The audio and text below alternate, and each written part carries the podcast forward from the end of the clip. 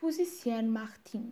Pour être distinctif, relevant, devenir incontournable, nous devons occuper une place de choix dans l'esprit de nos consommateurs. C'est là qu'intervient le positionnement marketing. La stratégie marketing va aller contrôler les manières de penser de nos consommateurs et aussi différencier nos concurrents. Comment on peut se positionner?